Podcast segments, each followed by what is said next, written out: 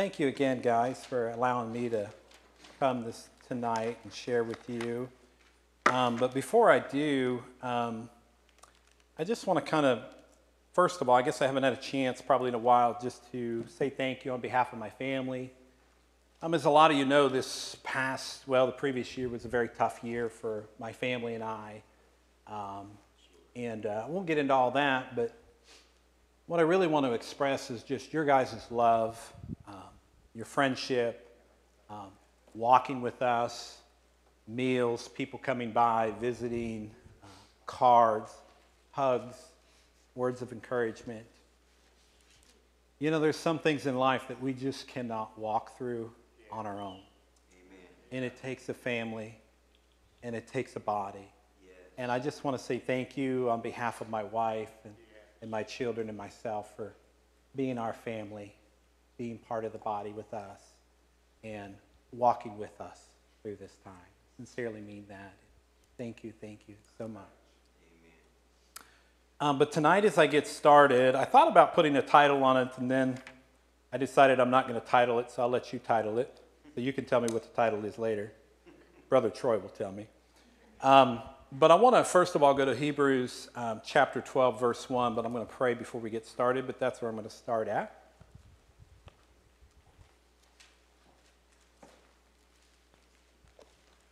And let's go ahead and open up in prayer and just ask the Lord to be with us and guide us, to open our hearts, but most importantly, just guide my words and what I have to say tonight. So, Father, we come. Lord, we thank you for this beautiful time to come together on a Wednesday evening. Lord, it's amazing that you meet with us. Lord, that you promise us wherever two or three are gathered in your name, that you are here. And Holy Spirit, we just invite you to come, Lord Jesus. We invite your presence. I just pray that you would open every heart here. I pray that you'd open my heart. I pray, Lord, that every word that is spoken tonight, Lord, it would just be words of love, words of encouragement. Lord, I just pray it would be your word. And I pray, Father God, that we would be blessed by your word tonight, Lord, and everything that you have to say. And we just welcome you, and we just honor you in this place. In Jesus' name, amen. Amen. So let's go ahead and begin Hebrews chapter 12, verse 1. And I want to start there reading, and it says this. It says, therefore, since we have so great a cloud of witnesses surrounding us, let us lay aside every encumbrance and the sin which so easily entangles us, and let us run with endurance the race that is set before us. And as we think about that tonight, I want to, first of all, just dive into that a little bit. And I want you to take a look at the word for race. And the word for race here is agon. And what it means is, we get the English word from that, and it means agony. Agony. And if you think about that, probably maybe in high school or even in college, anybody here ever run track or participate in that, something like that? Or maybe football, you know, when they'd make you run, you know, you'd run to the 5-yard line and then back, and then the 10-yard line and then back, you know, you go clear out to the 50.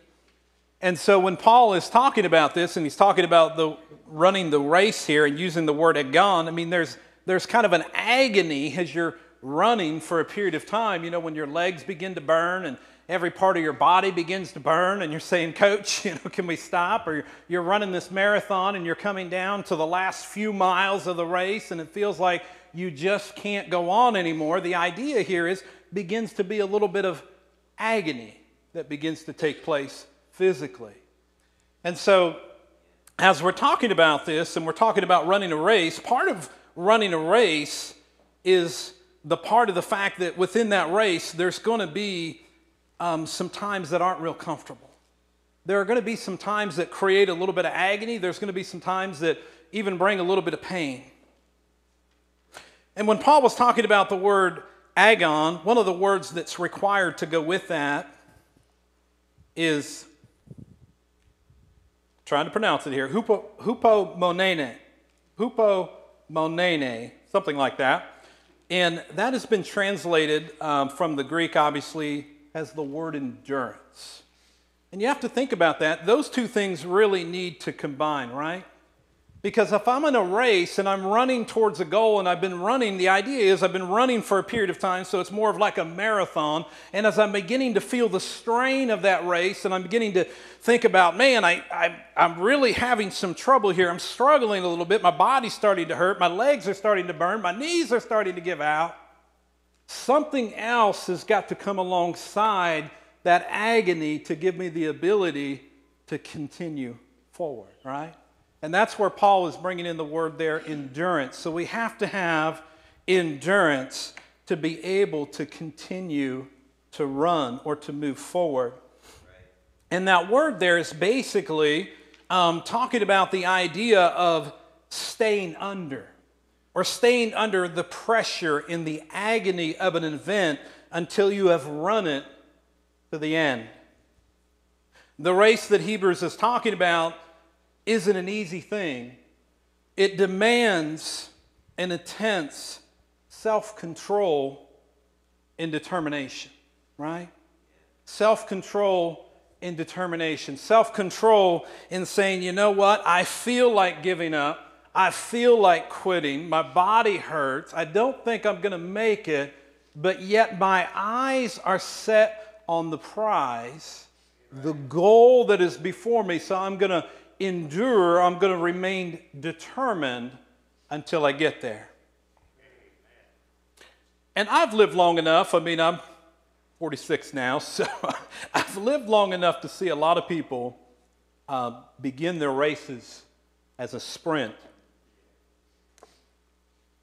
only to collapse before they reach the end. And it's a sad thing to think about, but we need to remember how easy it is for our endurance to fail. And we also need to remember, though, within that, all of the positive examples of those who were strong. Yes. Those who made it to the end. Amen. And a lot of times, you know, if I'm working towards something, a goal or whatever, and I'm starting to feel discouraged or distressed, or maybe I'm even in physical agony, I remember some of my favorite people, whether it's people that have mentored me in life or some of the Bible scriptures and verses that I've read. I like to think about David and how courageous he was when he went up against Goliath, how he was picked as a shepherd boy out of some back flock that nobody even knew what his name was, how when his own king tried to kill him. I think about Shadrach, Meshach, and Abednego. Sometimes the pressure is just so strong and you feel like you just want to conform with everybody else in life, right? Because everybody else is going a certain way and the world is going a certain way. And sometimes you feel like you're just like that stick in the middle of the stream and everybody's going the other way. But I think about Shadrach, Meshach, and Abednego, and when all thousands of them bowed down, it was pretty obvious when only 3 were left standing. And they're getting this big mental picture of this fiery furnace. And they're saying, if you don't bow, that's where you're going. But yet they stood. They endured the test. So we need to remember some of the positive examples of those who were strong to the end. So how are we going to endure to the end? How are we going to run the race in such a way that we won't collapse? That we won't embarrass the Lord? Bring shame upon ourselves and dishonor to the name of Christ with some great failure. Hebrews 12:1 lists 2 things. The first of all, it says to lay aside. Lay aside sins and encumbrances. Because the author mentions both things separately, we can see that these words that he's talking about aren't the same thing. And we know what sin is, and we know what it does. But encumbrance, what does that mean? And we know that it doesn't mean sin. Essentially, an encumbrance is anything that slows you down that weighs on you as you are running.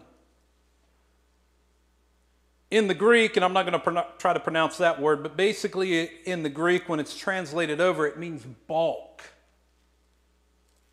It's not sin, but it's unnecessary weight. You understand? It's like maybe you were a well-trained sprinter and you're getting in the blocks, okay? So I'm getting down here to run and I'm in the sprint position. I'm ready to take off, but they just put a bunch of big ankle weights around me. And then they put a big old trench coat around me. So I'm down here and I've got these weights on my ankles and I've got this trench coat that's coming down. And so now I'm being restricted. I'm encumbered. I'm not going to be able to run to my full potential. Okay? So a cumbrance in our lives can look like many things. It can look like too much time on the internet or on gaming consoles. It can look like taking too much time, maybe getting caught up in just the things of the world, the empty media, all the things that are being blasted out there all the time. I see some people, it just seems like they just get worked up into a frenzy about everything that's going on. That's all they can think about. You know, their anxiety is through the roof. The world's going to end tomorrow. Things that are just irrelevant. Endurance is already a difficult and painful process. Don't allow anything in your life that will only serve to slow you down, to restrain you, to drain your energy and dampen your enthusiasm for the things of God.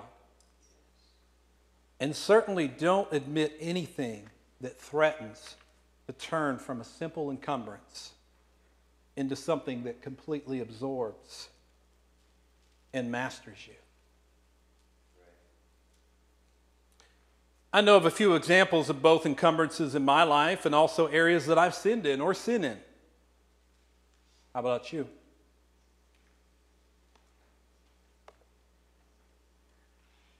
Interesting hearing someone from the pulpit say that, but it shouldn't be.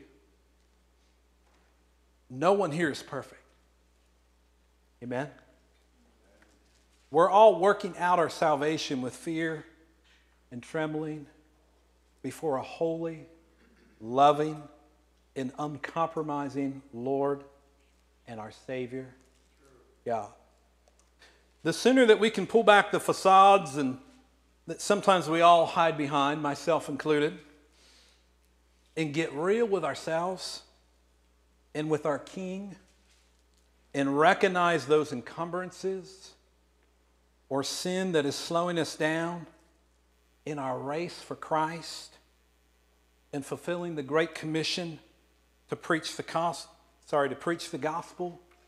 to build His church, to lift up, to encourage, yes, to love one another. And I mean real love.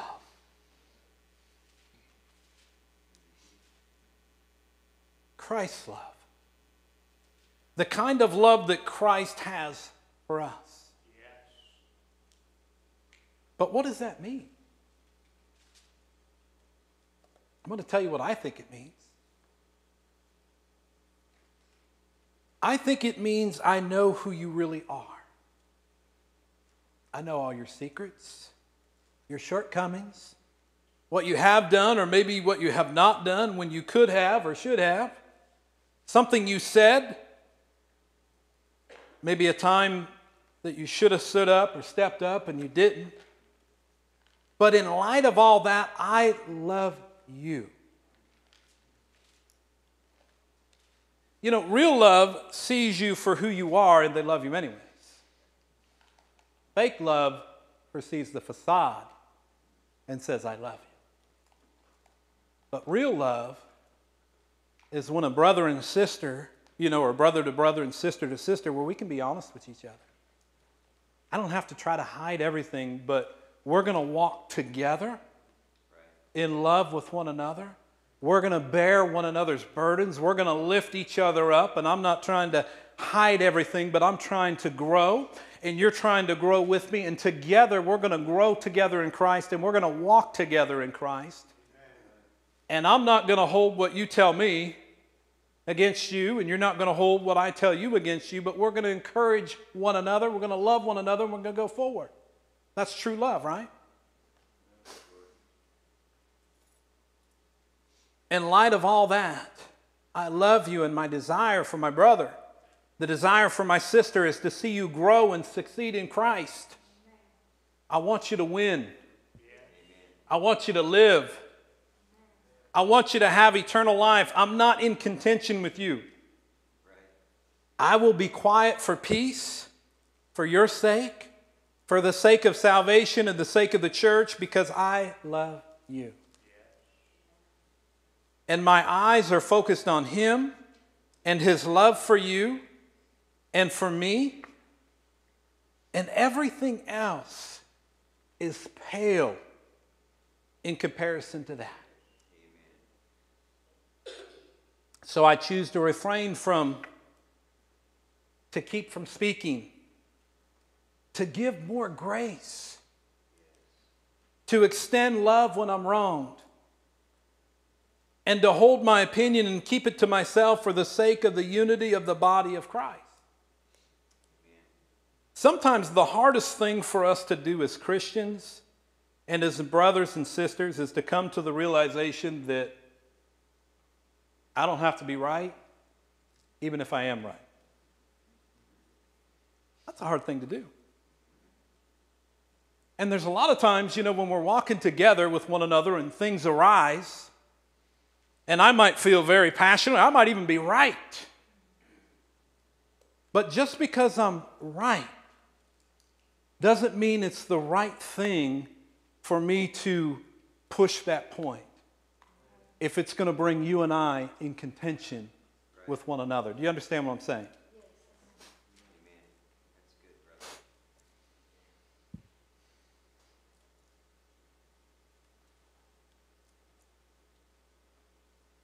For the sake of the unity in the body of Christ, my opinions or views are not that important if it brings us in contention with one another. Rather, I will leave that job to the Holy Spirit and his work in you and his work in me. Sometimes sin is obvious, like hatred towards one another or gossiping or adultery, etc., etc. Sometimes they're not so obvious, the ones we want to keep secret. Maybe stealing or lying or fornication or adultery, ones we don't want to tell anybody about. And sometimes it's not so secret. Or sometimes it's maybe more apparent to others. You know, maybe it's a religious spirit or a spirit of disunity. Or maybe it's just sometimes we get stiff in the neck, refusing to allow God to direct us, like an ox refusing the goad. Talks about it in the Old Testament, referred to Israel. Not turning and being directed as the master has asked us to do, kind of like Israel did.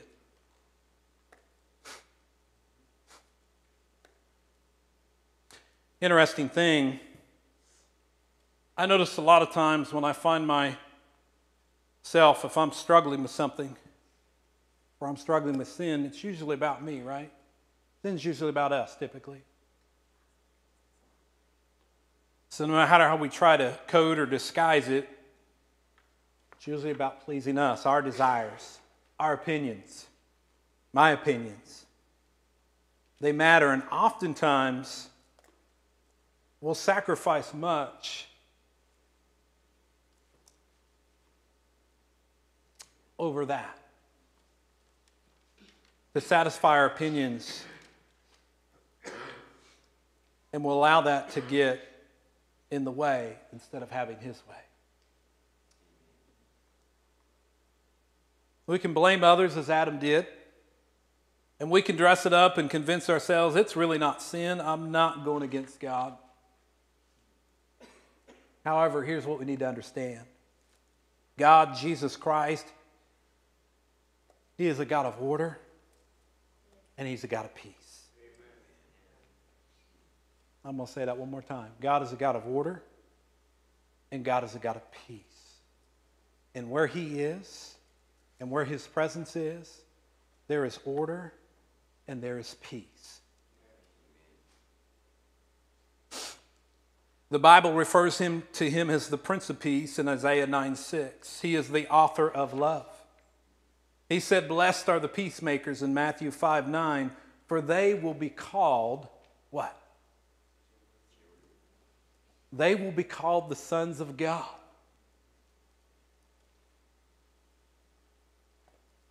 Into a world that is ugly with violence and hate, Jesus sends us as peacemakers. Peacemakers.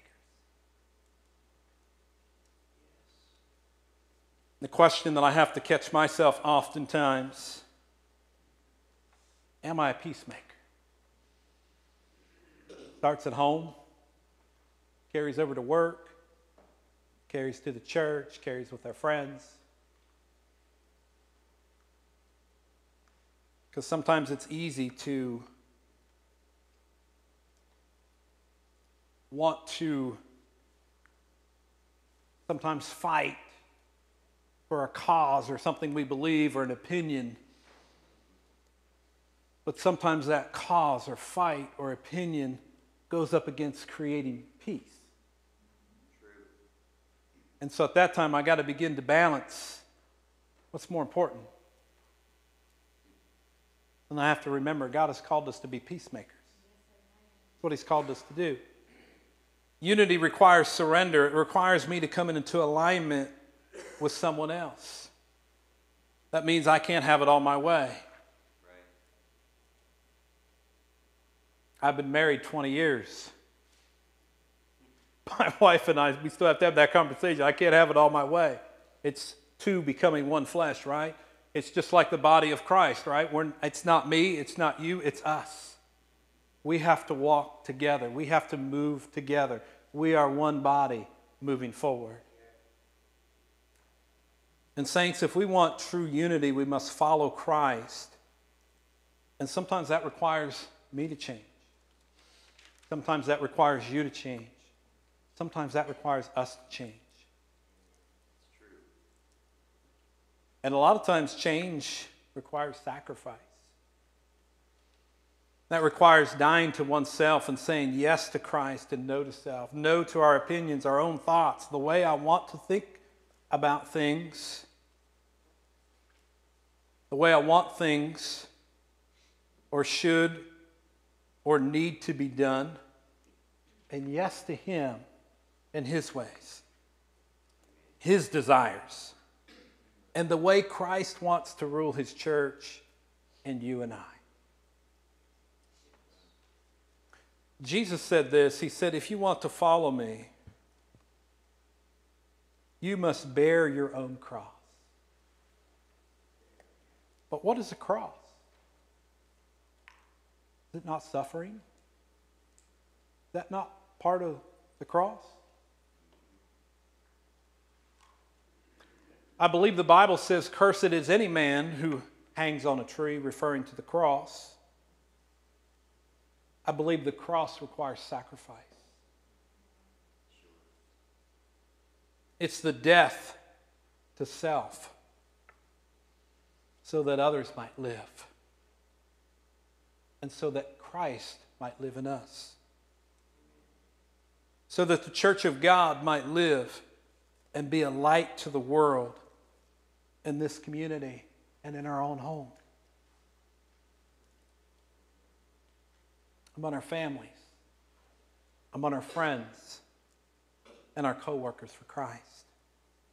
The price of the unity in the body of Christ and the church as a whole, and I don't want you to feel like I'm just talking about this church, but we really need to think about the body of Christ as a whole and what we see in the church today, because what we do here influences other churches, other places, other people, and why we can't necessarily dictate what's going on everywhere else, we can certainly have a lot of influence or control over what's going on here. And if everybody would do that within their own church, then we'd see a worldwide change in the body of Christ.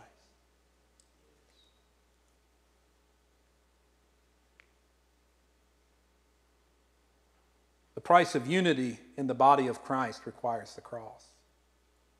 And one thing, when Brother Troy asked me to share tonight, it was back in January when I wrote most of this and what the Lord laid on my heart, but I started thinking about Moses. And as I was praying and preparing for this message, I was thinking about when Moses was at Horeb. And as God commanded Moses, he struck the rock. We all know the story, right? So the children of Israel are out in the wilderness, and they're all coming to Moses, and they're in agony. You know, we're going to die of thirst. You let us out here to leave us. There ain't no water, you know, 3 million people, how many ever it was. That's not counting all the livestock and everything else they were trailing around with them. And so God spoke to Moses at Horeb, and he commanded him to strike the rock. And the rock split, and water flowed. Was it 3 million people out there, Brother Troy, or 1 million? How many do you think there was? A lot. There was a lot. So that was a miracle in and of itself. So water flowed to save the people of Israel, their households, and all of their livestock from dying of thirst in the wilderness. And he struck the rock, and water flowed. So why not do what he had done before? Strike the rock. It was such an easy and familiar thing to do. It produced results before. Why not do it again? The way he had done previously before the people of Israel. And the answer is God asked him to do something differently than he had previously done it, and Moses refused. And so I'm referring to is in Exodus 17, and the first time when God spoke to Moses, he asked Moses in Exodus 17 to strike the rock, and by striking the rock, water would flow out. But what happens is when we get over to Numbers 20, God asked Moses to speak to the rock. That's where the problem came in. Because in Numbers 20, Moses didn't speak to the rock as God commanded him to. Moses struck the rock again.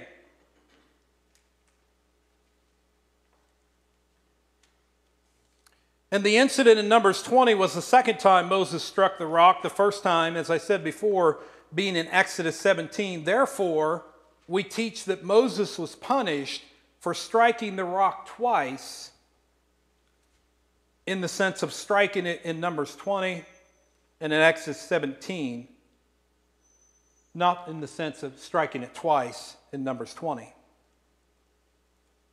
And I was thinking about this, you know, what does this have to do with what I'm talking about tonight? You see, Moses was familiar with how he had done it before to accomplish results, right? Children of Israel, they're in the middle of the wilderness. They're dying of thirst. You strike the rock, water's going to flow. That's great. It worked, right? He was familiar with it. It's something that he had done before, and it produced results. You know, a lot of times in our life, we can get familiar with how everything has been done previously. And so we fall into that same pattern. But the problem is, what happens when God says, hey, I want you to do it this way? What happens then? With Moses, he went back with what he was comfortable with, what he was familiar with, what he did before that produced results. Now, his heart was in the right place, right? All he's wanting to do is provide water for these people that probably are frustrating the heck out of him. It's all he's wanting to do. But yet God said it was sin. Why?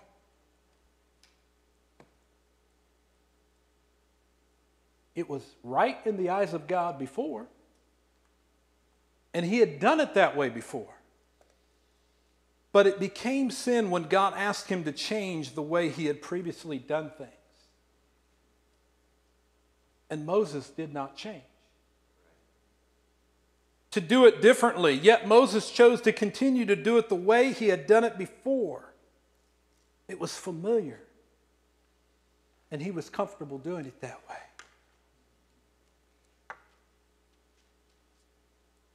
So what is the problem? Family.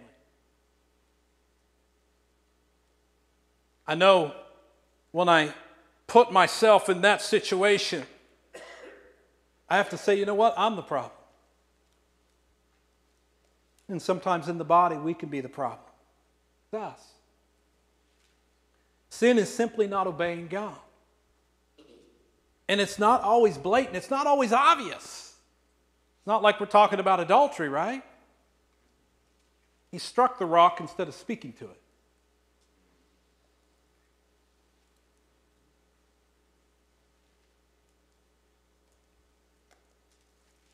But you know, we need a shepherd. But we have to allow the shepherd to lead as Christ is leading him. And I think partly for Moses, I think he was frustrated with the people of Israel at that time. And I think when he was put in that position, he didn't respond correctly because of the frustration and depression feeling. But family, what happens when God asks us to do something differently in his house or in our own lives? Do we let go and let God? The end result is always the same, to bring glory to God and to our Lord Jesus Christ. The Holy Spirit is always directing and leading us into a closer walk in relationship with God and the Lord Jesus Christ. The ministry of the Holy Spirit in the earth today is to teach us, to guide us into all truth, and to bring glory to God and the Father and our Lord Jesus Christ. That is always the mission of the Holy Spirit, is to bring glory to Jesus Christ and to bring glory to God the Father. Does anybody agree with that this evening? Amen. However, who is leading who? Is God leading us and we're following? Or are we trying to lead God and have him bless or fit into our own plans? I've done that before. Got to put my hand up there. I've done that before. God, this is what I'm going to do. I've got it all laid out. This is how it's all going to happen, and you're going to bless it. Anybody else ever been there before? I've been there.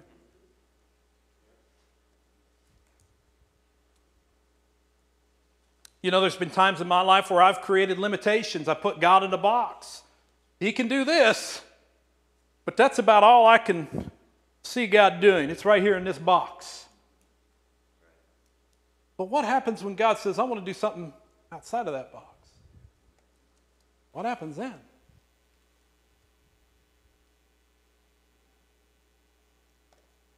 Have we created limitations in a box in which he can work that is familiar and comfortable for us? If the God of the Old Testament was leading Moses to springs of life-sustaining water that flowed from the rock, which was Christ, in the New Testament, the Holy Spirit is leading us to the living rock, which is Christ. So what Jesus said may happen, that springs of living waters might flow from us. John 7:38 says, whoever believes in me, as the Scripture says, out of his heart will flow rivers of living water. But what happens when the method of how Christ wants to move in his church, his people, and in the earth today changes? Or how the Holy Spirit wants to move changes? Or how God chooses to use you changes from how he has used you in the past? Or what you are familiar with him doing in and through you?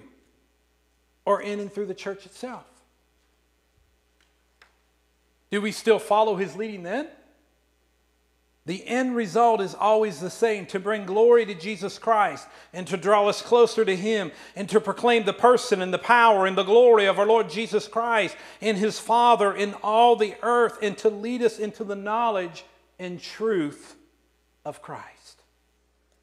The ministry of the Spirit of God, that is the ministry of the Spirit of God in the earth today, to comfort us in Christ, to lead us to Christ, and to teach us about Christ, and to lift Christ up in the earth and to bring glory unto him.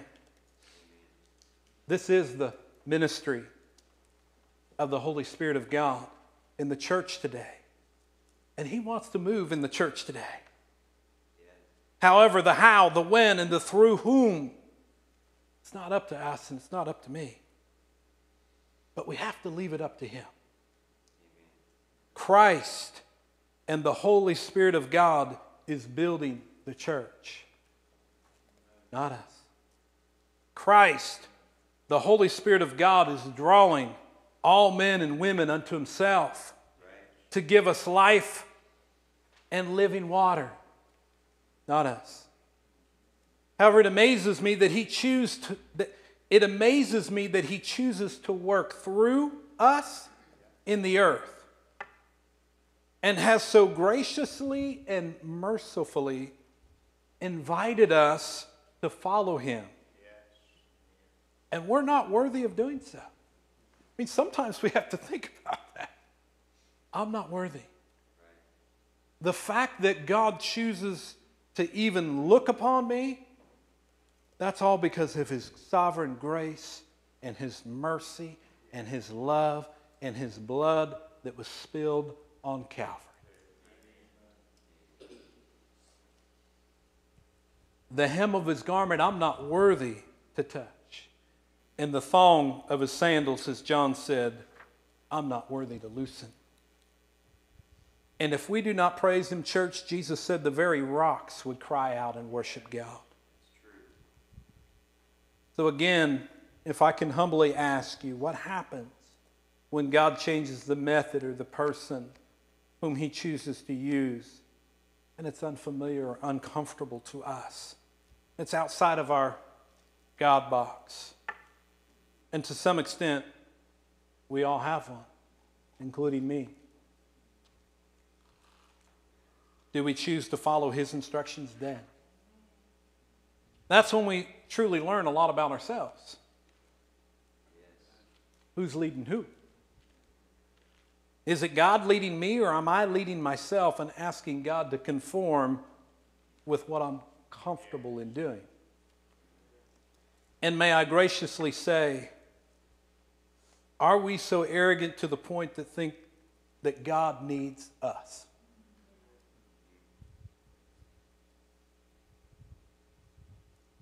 God needs me. No, God loves me. And in His sovereignty, He may choose to use me or use you or use us for His glory and to bring glory unto His name if we are yielded to Him. Jesus said, Father, glorify your name. Scripture records in John 12:28, then a voice came from heaven and says, I have glorified it and I will glorify it again. God does not need us to bring glory to Him. He is already glorified. He is already lifted up. It is a blessing. It is a privilege. It is an honor that we can be called vessels that God would choose to use for His purposes in the earth, as individuals, as a church, as the body of Christ. It is an honor. It is a blessing beyond which we can even begin to comprehend.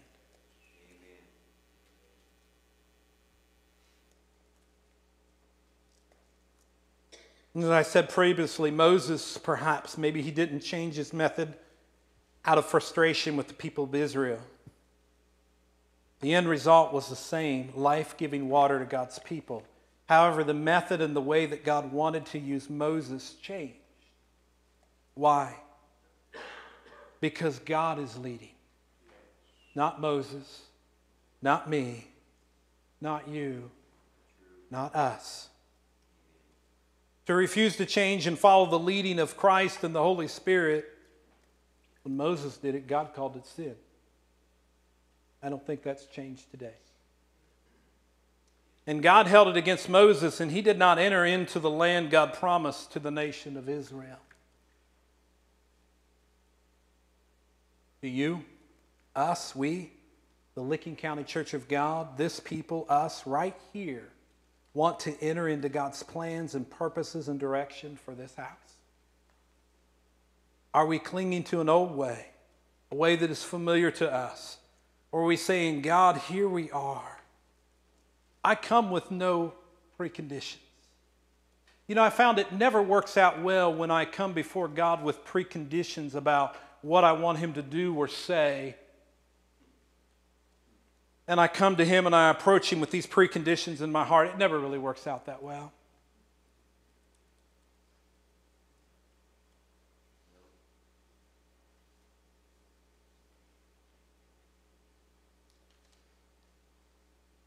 Never really works out well when I come and I've already got the program laid out instead of seeking God and asking Him what the program is. And there's a difference. There's a difference when I come before God and say, God, I've got it all planned. Here's what we're going to do. This is exactly how it's going to go. Now I want you to bless it. There's a difference when David stripped down to the very inner garment that he had, and he prostrated himself before the Lord, and he made himself vulnerable, and he humbled himself before God. God, whatever you want to do, however you want to use me, whatever your plans are, whatever your purposes are, Lord, I am submitted. I am humble, and I am just delighted to be in your presence. I put you in no box of my making. I confess this is your church. Do we, us, right here, right now, want to enter into God's plans and purposes and direction for this house? No preconditions. I confess this is your house, your church, my Lord Jesus Christ. And I'm winding down. I've only got a couple pages left. And the song says this. There's an old song, and it says, where He leads me. And I can't sing, so I'll just read it. But it says, I can hear my Savior calling. I can hear my Savior calling. Take thy cross and follow. Follow me. Where He leads me, I will follow. Where He leads me, I will follow. Where He leads me, I will follow. I will go with Him all the way. I'll go with Him through the garden. I'll go with Him through the garden.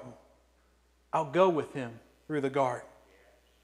I'll go with Him all the way. I'll go with Him through the judgment. I'll go with Him through the judgment. I will go with Him through the judgment. I'll go with Him all the way. He will give me grace and glory. He will give me grace and glory. He will give me grace and glory and go with me all the way. I don't know about you, but I don't think there is any other way that I want to go. Not to follow the leadership of the Holy Spirit will prevent us from entering into all that God has promised for you and for this church. Licking County Church of God, not to follow the leading of Christ and the Holy Spirit will prevent me, you, us, all of us as a body in this house from entering into the new promise. Or I'm sorry, not new promise, but entering into the promise of new life that God has for this church. And for myself, Gabriel Yontz, not to follow the leading of the Holy Spirit and the leading of the Christ will prevent me from entering into the plans and purposes that God has for my life. So what about you?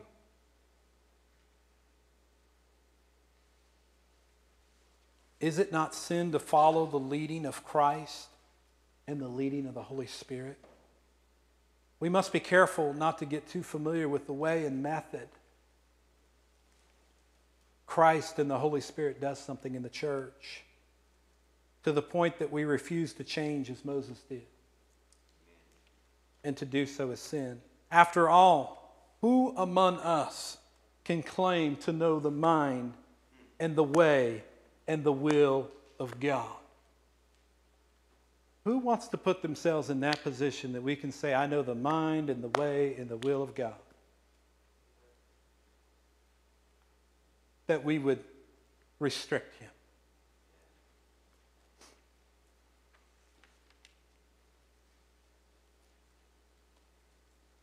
I believe the Bible says that his ways are higher than my ways. Yes.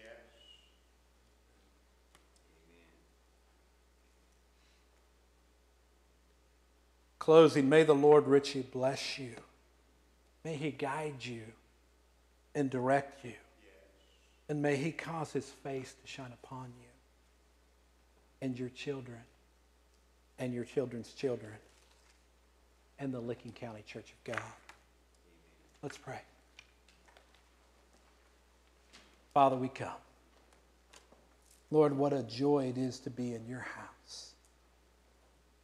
Lord, what a joy it is to be here with brothers and sisters that love you, that have a passion for you, that want to see your kingdom come, Lord Jesus, that want to see your will be done on earth as it is in heaven. Father, I thank you that even today, Lord, as the storms came and as Justin he was praying, and I know I was praying, and I'm sure many of us were, Lord, that even in the little things, Father God, I know that you answer us. And I know, Lord, as our church is in a time of transition, Father God, I know that you have a plan.